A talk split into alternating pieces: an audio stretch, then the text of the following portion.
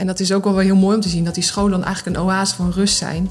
In een wijk waar je allemaal mensen met, eh, met, met geweren ziet lopen. En waar, je- Mhm. waar je ook echt het vo- gewoon voelt drukken van... oh, dit is echt, hier moet je Ja. zeker niet alleen over straat lopen.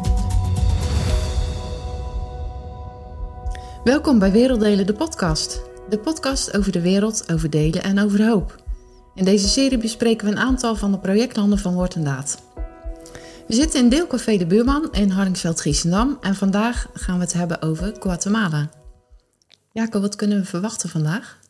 Ja, het wordt denk ik weer een eh, mooie eh, podcast. Vandaag is eh, onze collega Irma den Hollander te gast.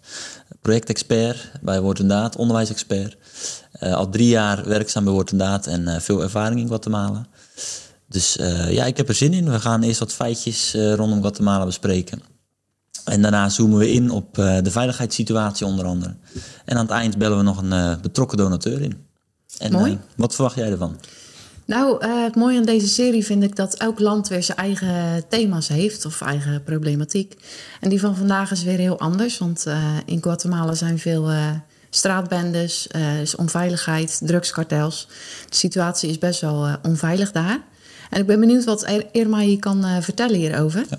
En wat het ook betekent voor de kinderen die eh, in opgroeien daar en in het onderwijsprogramma zitten. Ehm, ja, eerst even over het land eh, zelf. Het is een, ehm, een redelijk groot land. Het heeft ongeveer 17 miljoen eh, inwoners, vergelijkbaar met Nederland ook wel. Het grenst aan ehm, eh, Mexico, Belize, Honduras en El Salvador. En de hoofdstad is eh, Guatemala-stad. Ja, en die, die landen is ook wel, is ook wel interessant. Er wordt inderdaad best wel een focus op Afrika, althans vanuit het verleden ook. En dat is ook wel een bewuste keuze. Maar we hebben, we hebben in de hele wereld, ook in Azië, in, in Latijns-Amerika, ook een aantal landen die we heel bewust, waar we heel bewust werken. En Guatemala is er één van, werk ik ook al heel lang, tientallen jaren. En ehm, nou, dat, dat is denk ik mooi om ook met, eh, met Irma zo over door te praten. Van ja, hoe komt het dan? Waarom is Guatemala dan een land waar we toch zo graag willen blijven werken? Ehm, en dat zit hem ook wat mij betreft op die onveiligheid, maar ook toch armoede. Eh, Guatemala is echt een heel arm land. Ja. F- een heleboel mensen onder de armoedegrens, veel ehm, criminaliteit. Dus nou, een eh, complex land, ja. ook met een complexe geschiedenis. Ja. Heeft denk ik ook met de Spaanse overheersing nog te maken. De voertaal Spaans, maar dat heeft daar ook mee te maken. Ja. Dat het heel lang door Spanje is overheerst. Van 1524 tot 1821, als ik het goed zeg. En ehm, ja, ik moet ook wel denken aan de Maya's. De Maya-cultuur, die staat ook eh, bekend in eh, Guatemala. Ja. Dus daar kan je ook niet, eh, niet omheen. Ja, en 50% las ik is echt nog inheems, zeg maar. Hè? Dus je hebt natuurlijk heel veel, er zijn natuurlijk heel veel culturen in, in Guatemala, maar ongeveer 50% zijn nog echt Maya-culturen. Of nou ja, dat zijn hele grote groepen van de bevolking. En je ziet ook Ja. dat die best wel ehm, ehm, een achterstand hebben nog steeds. Hè? Dus die zijn best wel onderdrukt. Die zijn ook eh, ehm, ja, vermoord in het verleden. Veel, Ja. veel, echt heel veel slachtoffers van de burgeroorlog zijn inheemse volken. Ja, Eh, want er is ook 36 jaar burgeroorlog geweest. En die is pas heel recent, eh, 1996, is die eh, ja. Gestopt. Dus eh, nou, Guatemala komt echt uit een eh, turbulente geschiedenis. Mhm, zeker. Het is ook pas vanaf 1996 een democratie geworden. Ja, ja. Dus dat is eigenlijk wel heel recent inderdaad, dat het, eh, dat het zo gaat als dat het nu gaat. Ehm, ja, ze hebben ook nog een typisch eh, gerecht in eh, Guatemala. Dat is pepian de pollo. Dat is een stoofpotje met kip, tomaat en peper. En eh, ze eten daar ook veel gerechten met mais. Ja. De, de reis is wel heel lang. 15 uur vliegen. Ja, altijd een overstap. Ik ben er zelf nooit geweest, maar eh, Nee. Irma wel. Dus eh, we kunnen dat zo ook vragen. Maar dat is Ja. een lange reis. Ik denk een van de langste reizen eh, die we voor inderdaad moeten maken. Soms naar de Filipijnen is denk ik ook ongeveer die afstand. Ja, een beetje vergelijkbaar denk ik. Ja, dus het is ver weg. Ja. Ja, misschien kunnen we eerst een projectfilmpje kijken van Ja. een van de projecten die we daar hebben. Het trainingsprogramma voor docenten bestaat uit vier fases die in vier jaar worden uitgevoerd. Met als missie om docenten toe te rusten om effectiever en transformerend onderwijs te geven in Guatemala via een netwerk van samenwerkingspartners in het onderwijsveld. In het eerste jaar streven we ernaar om impact te hebben op 30.000 docenten in Guatemala. Leerlingen zijn eigenlijk net als kleipotten. We boetseren ze, maar we kunnen niet opnieuw beginnen als iets fout gaat. Dat is het verschil wat we als docent moeten maken. Het moet met liefde worden gedaan. We moeten met ons werk een verschil maken, zodat die kleipotten de beste van de wereld worden.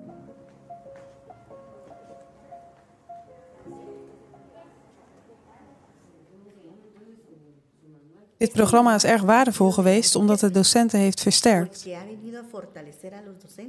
Alles wat we in de eerste module leerden, leidde ons naar positief leren. We leerden om ik kan het niet, ik wil het niet en ik verveel me achter ons te laten. We hebben nieuwe ervaringen opgedaan. Het handboek van het trainingsprogramma is voor docenten een manier om vertrouwd te raken met principes, waarden en praktijken en om ze eigen te maken, zodat hun prestaties ook weer ten goede komen aan de leerlingen. Dit betekent dat we goed les moeten geven en moeten denken aan onze leerlingen die klaargestoomd moeten worden voor het leven en moeten leren omgaan met veranderingen.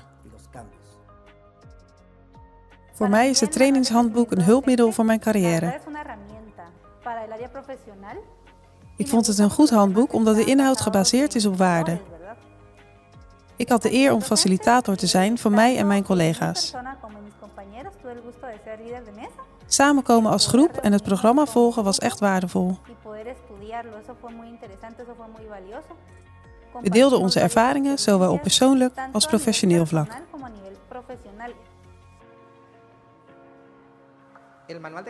Het trainingshandboek is een geweldige kans geweest om te leren.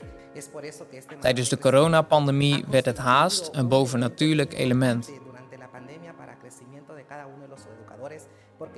Het reflecteren over waarden en levenservaringen bracht groei voor elke docent.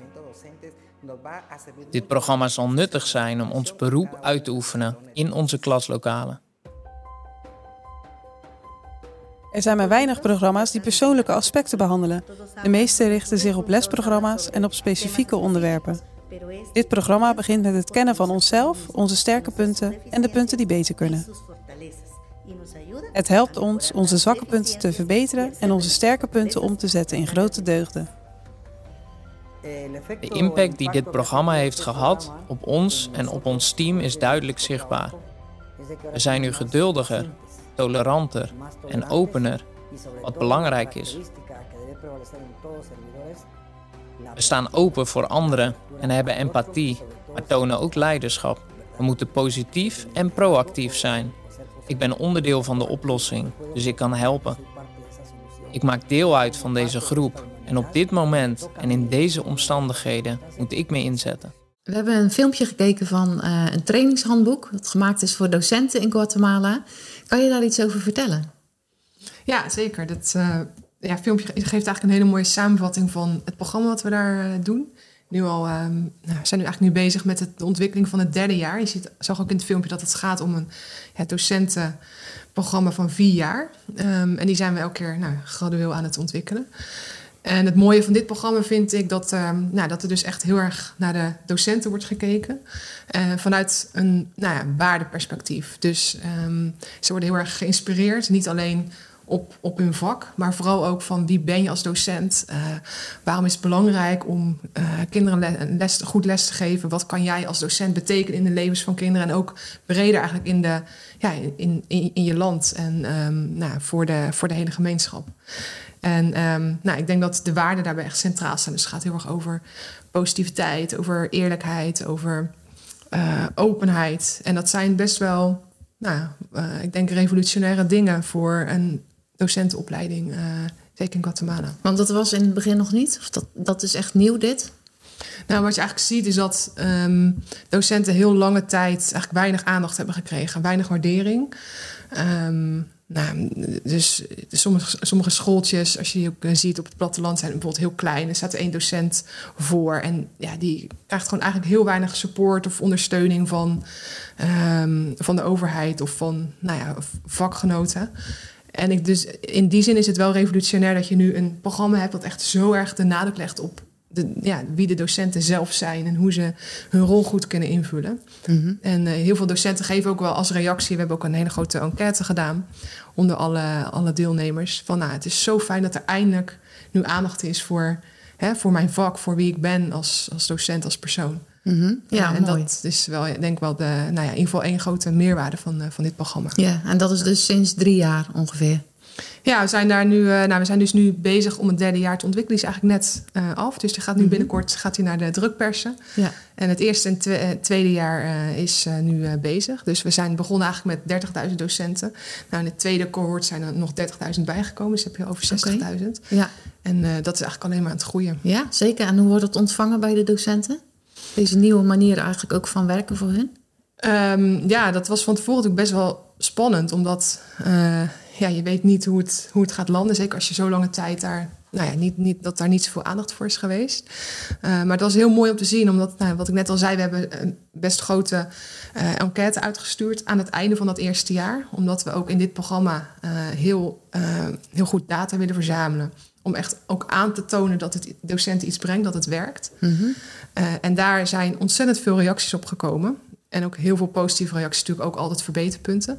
Maar eh, eigenlijk zoveel reacties dat het ministerie, ehm, die hier ook bij betrokken is, eigenlijk ook verbaasd was van nou, zo'n grote respons krijgen we eigenlijk nooit terug op, op dit soort dingen. Nee. Dus dat geeft ook wel aan met hoeveel commitment eh, nou ja, do- docenten hier ook mee bezig zijn geweest. Mhm. Ja, dat ze ook zelf de meerwaarde ervan inzien, Ja, denk ik. zeker. Ja, mooi. Ja, wat ik, wat ik ook wel mooi vind is inderdaad focus op die persoon hè, van die leraar. En nou ja, waar, we- waar we het net ook over hadden, Guatemala komt uit een, eh, een, bur- een burgeroorlog tot 1996. Dus eigenlijk al, bijna alle leraren die nu voor de klas staan, ehm, komen uit de oorlog en hebben de oorlog meegemaakt. Ja. En ehm, ja, dan is het ook heel belangrijk. die- Die hebben dus nooit op school geleerd. eh, of, of ja, op, in beperkte mate maar. eh, wie ze zijn als persoon, hoe ze een goede, goed voorbeeld kunnen zijn.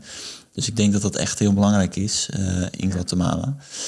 Hey, en, en ehm, want dat, hè, die oorlog is voorbij, maar het is nog lang niet veilig in eh, Guatemala. Jij bent er geweest. Kun je daar iets over vertellen hoe het daar is qua veiligheid? Ja, ik ehm, vond eh, ik vond allereerst ontzettend mooi land. Het is echt heel ehm, ja, biodivers en 40 vulkanen in het land. eh, bergen, natuur, maar ook ontzettend vriendelijke mensen. Dus ik heb daar wat dat betreft echt een geweldige tijd gehad.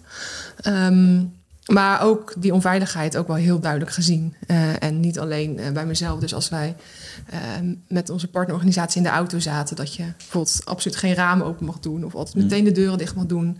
Alert moet zijn als je voor stoplichten eh, wacht... omdat je dan zomaar overvallen kunt worden. Ja. Maar ook vooral ehm, de, de scholen. Als je de scholen ziet die midden in nou, best wel gevaarlijke wijken staan. Veel prikkeldraad omheen. Echt helemaal afgeschermde community is dat eigenlijk. Ja. En dat is ook wel heel mooi om te zien dat die scholen dan eigenlijk een oase van rust zijn. In een wijk waar je allemaal mensen met, eh, met, met geweren ziet lopen. En waar, je- Mhm. waar je ook echt het vo- gewoon voelt drukken van... oh, dit is echt, hier moet je Ja. zeker niet alleen over straat lopen. Nee, want Guatemala City is ook opgedeeld in zones, heb ik begrepen. Je hebt Ja. dus veilige en onveilige zones. Ja. Hoe, hoe zit dat precies in elkaar? Ja, klopt. Eh, je hebt eigenlijk eh, maar heel weinig veilige zones waar je in ieder geval ook als, als toerist of als bezoeker eh, veilig over straat kunt. Eh, de meeste zones zijn gewoon echt, echt heel onveilig. Ehm, waar kinderen dus ook niet kunnen buitenspelen. Uh, maar waar bijvoorbeeld ook medewerkers van AMG, onze partnerorganisatie daar... eh, nou, ze vert- vertelden mij dat ze echt meerdere malen is bedreigd met een mes... of is eh, in, een, in een bus is eh, bestolen, et cetera. Dus dat is ook echt wel... Nou ja, het is niet iets van de theorie, maar echt van de dagelijkse praktijk. Mhm. Ja, precies. En het is tegelijk ook weer ge- gek, want eh, nou ja, wij moesten dan eigenlijk in zo'n veilige zone natuurlijk verblijven. En dat is dan raar, want dan laat het, het laat ook wel weer zien hoe groot die ongelijkheid eigenlijk in Guatemala is. Want in zo'n veilige zone is, prachtig, met allemaal hele mooie witte gebouwen en luxe en winkels. En dan voel je al van, nou, dit, dit klopt gewoon niet. Dit is een soort, ja, eh, ook een soort bewaakte, aan alle ingangen staan bewakers. Ehm, ja, een soort bewaakte oase in een stad die eigenlijk totaal geen recht doet aan de realiteit. Dus dat voelt dan eigenlijk ook helemaal niet goed, omdat, je, omdat het die ongelijkheid eigenlijk zo benadrukt. En dat verschil is dan heel duidelijk te zien waarschijnlijk ook. Ja, Ja. zeker, zeker. Ja. En hoe, eh, hoe, hoe komt dat? Hè? Ik bedoel, er is een oorlog geweest, die is voorbij. eh, een burgeroorlog, maar er is nog steeds veel onveiligheid. Wat, wat, wat zijn zeg maar, onderliggende oorzaken daarvan? Eh, ja, ik denk dat het best wel complex is. Je, je ziet natuurlijk altijd dat het verleden van een land enorm ja, het, het heden beïnvloedt. En dat is natuurlijk voor Guatemala niet anders. Kijk, voor de burgeroorlog heeft natuurlijk een heel belangrijke rol gespeeld. Maar daarvoor, en dat noemde jij al, hè, de, het Spaanse eh, kolonialisme. Wat Ja. natuurlijk heel, ja, ook enorm ehm, vormend is voor zo'n land. Of Mhm. in, in die zin dat dat nog heel lang doorspeelt eigenlijk in hoe een land is opgebouwd. Ja. Dus je ziet ook eigenlijk sinds het land onafhankelijk is geworden, is, heeft het heel veel, ja, toch wel een soort dictators of heel rechtse regeringen gehad. Die eigenlijk voor zorgden dat die ongelijkheid die eigenlijk was ontstaan vanuit eh, de koloniale overheersing, dat die in stand werd gehouden. Ehm, en eh, nou ja, de burgeroorlog heeft daar nog wel echt een stapje bovenop eh, gedaan. Omdat Mhm. je, dat ging heel erg over landverdeling. Omdat in Guatemala is een, een heel groot deel van het land in handen van een heel klein deel van de, van de bevolking. Wat natuurlijk voor heel erg ongelijkheid zorgt. Ja. En in die burgeroorlog he- hebben daarom nou ja, de, de wat meer rechtse regering en de linkse rebellengroepen en ook eh, inclusief de inheemse bevolking, dus de Maya's. Nou, je ziet dat daar de, eigenlijk de hele, eh, het hele conflict echt over ging, over de gelijke verdeling van land. En eh, nou, die burgeroorlog is pas 25 jaar geleden natuurlijk eh, eh, gestopt. Ehm, maar wat je wel ziet is dat er was natuurlijk ontzettend veel geweld. Er wordt ook gesproken van een genocide. Er zijn 200.000 mensen omgekomen, vooral echt van inheemse bevolking. Dus dat, dat zijn echt enorme aantallen. Eh, dus je kan je voorstellen hoe gewelddadig dat is geweest. En wat je dus ziet als zo'n burgeroorlog eenmaal af is gelopen, dat, ehm, dat er heel veel mensen eh, ja, uit die gewelddadigheid komen en eigenlijk ook niks anders kunnen doen dan zich bijvoorbeeld voortzetten in criminaliteit. Omdat Ja. ja, je, je hebt dat altijd gedaan. Je hebt 25 jaar bijvoorbeeld in. Ben je daarmee bezig geweest? En dus je ziet eigenlijk een één op één voortzetting van de burgeroorlog nu in het- hele criminele circuit, wat nog steeds actief is. Mhm. Ja, en er komen alleen maar meer eh, kinderen ook, denk ik, bij of mee in aanraking, omdat dat bijna voortgezet wordt. Ja, klopt. Eh, heel veel kinderen hebben echt onveilige thuissituaties. Ja. En dat komt eh, niet alleen, kijk, er is natuurlijk ook ergens nog wel een soort collectief trauma.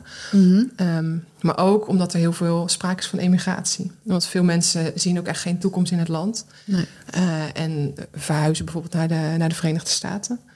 Ehm, en dat, eh, maar dat is natuurlijk eigenlijk een soort vicieuze cirkel. Want Ja. wat je ziet is dat dan gebroken gezinnen achterblijven. Mhm. We hebben ook gezien toen we in Guatemala waren. Heel veel gezinnen die waar bijvoorbeeld oma's of ooms en tantes... of al- alleen een moeder eh, er nog was. En Ja. dat de vader gewoon spoorloos was bijvoorbeeld. Ja, en dat zorgt natuurlijk ook weer voor nou, gebroken gezinnen... waardoor Ja. de kinderen van die gezinnen ook weer veel kwetsbaarder zijn... om bijvoorbeeld in een gang of straatbende opgenomen te worden. Mhm. En dat Ja. is heel moeilijk om uit die... eh, ja, daar, om daaruit te komen. Te komen, Ja. zeker. Ja. En dan is denk ik ook, eh, we hebben twee, eigenlijk twee projecten hè, binnen in Guatemala. De ene is echt gericht op die docenten, het trainen van de docenten en eh, ja, het investeren in, in eigenlijk alle docenten in het land. Maar we hebben ook een sponsorprogramma met eh, ruim 5000 gesponsorde kinderen. En daar, daar zie je ook wel echt die focus van onze partnerorganisatie om kinderen proberen eigenlijk voordat die keuze gemaakt wordt van welke kant ga ik op, ga ik de drugsbendes in of wat dan ook, dat ze, ze naar school te krijgen. Eh, ze noemen dat ook de Bridge of Life, het Bridge of Life concept. Hè? Dus, eh, Kun je dat ehm, uitleggen wat dat precies is? ja, nou dat is dus, eh, het idee is dus dat ze een, in het programma een soort brug vormen. Dat, dat de kinderen die in het programma zijn niet eh, de afgrond ingaan, de drugs, drugs gerelateerd, et cetera, et cetera. Maar dat ze een brug geboden wordt om daar overheen eh, ja, te lopen, zullen we maar Mhm. zeggen. Ehm, en, en nou ja, dat is dus gewoon onderwijs, school, Ja. christelijk onderwijs. Oké, want Ehm. die mogelijkheid is er ook voor christelijk onderwijs? Ja, dat is in, in Guatemala wel, wel mogelijk, want eigenlijk het grootste deel van de bevolking is christen. Ja.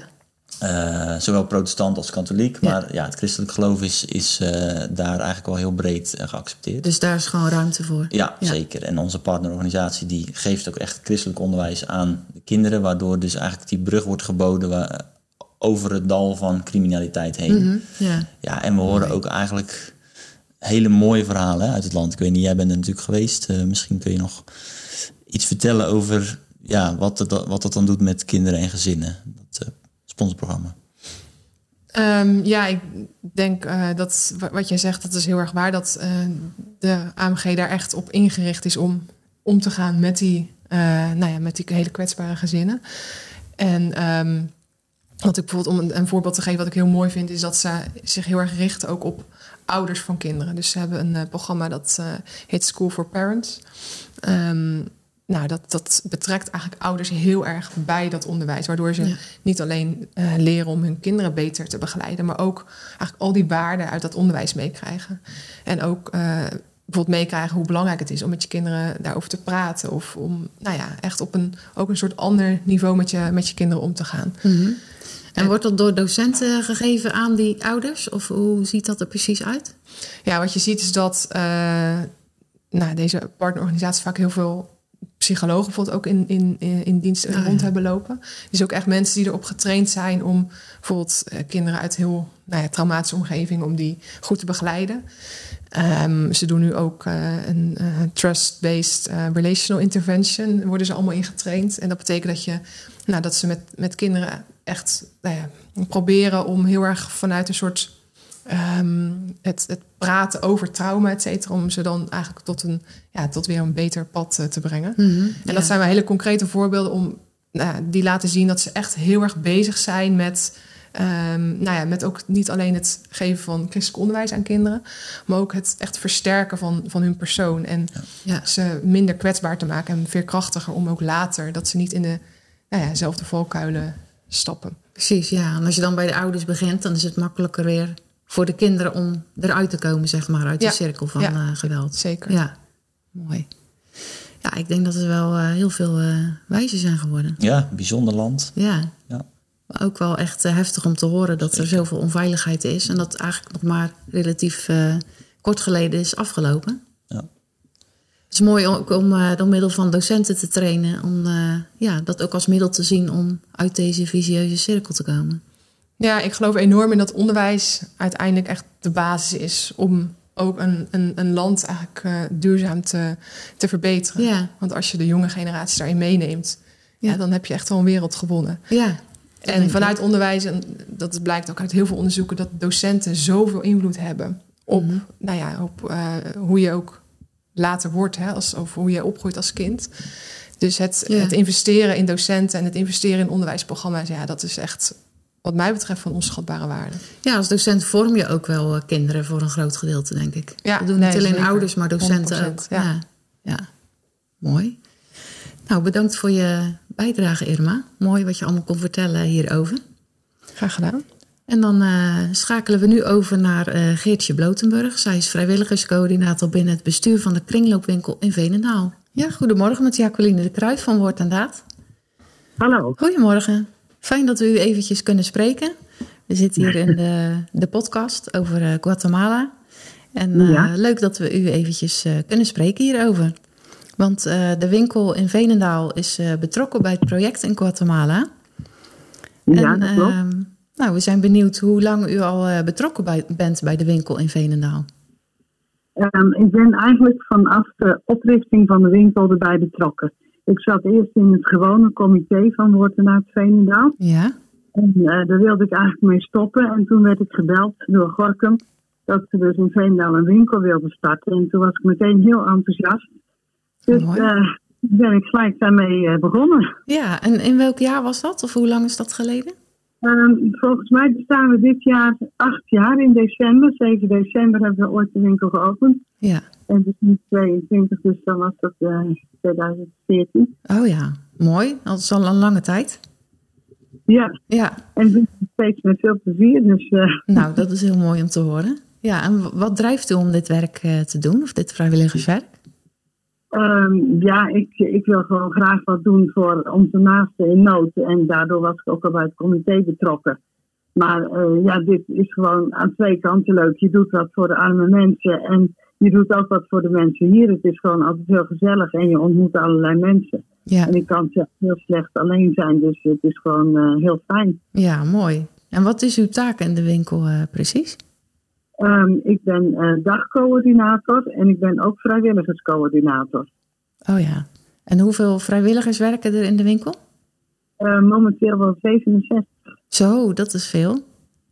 Ja, dus, dat daar heeft, ja, dus daar heeft u ook wel eh, veel werk aan om dat allemaal in goede banen te leiden, denk ik.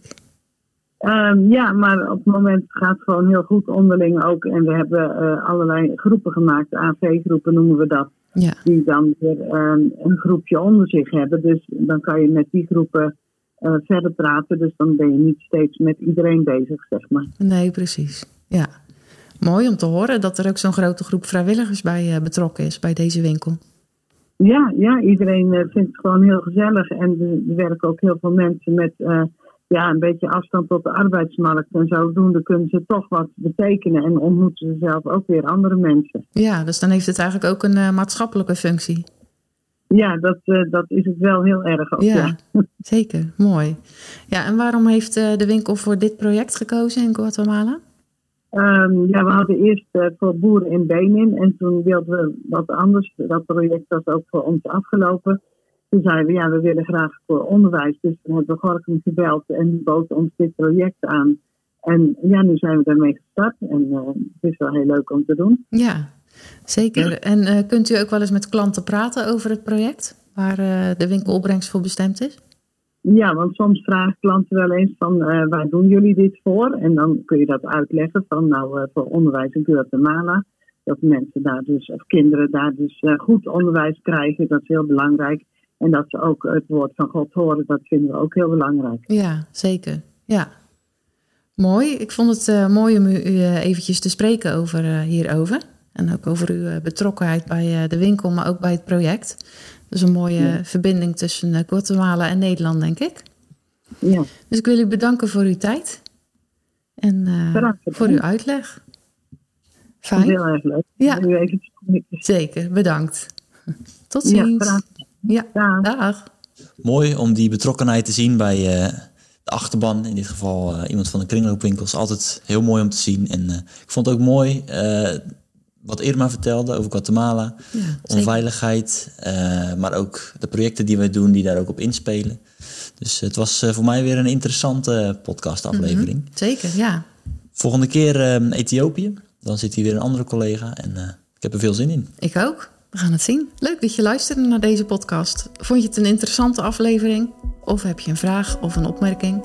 Laat dan een review achter of mail naar podcast.woordendaad.nl Over twee weken zijn we weer met een nieuwe aflevering. Tot dan.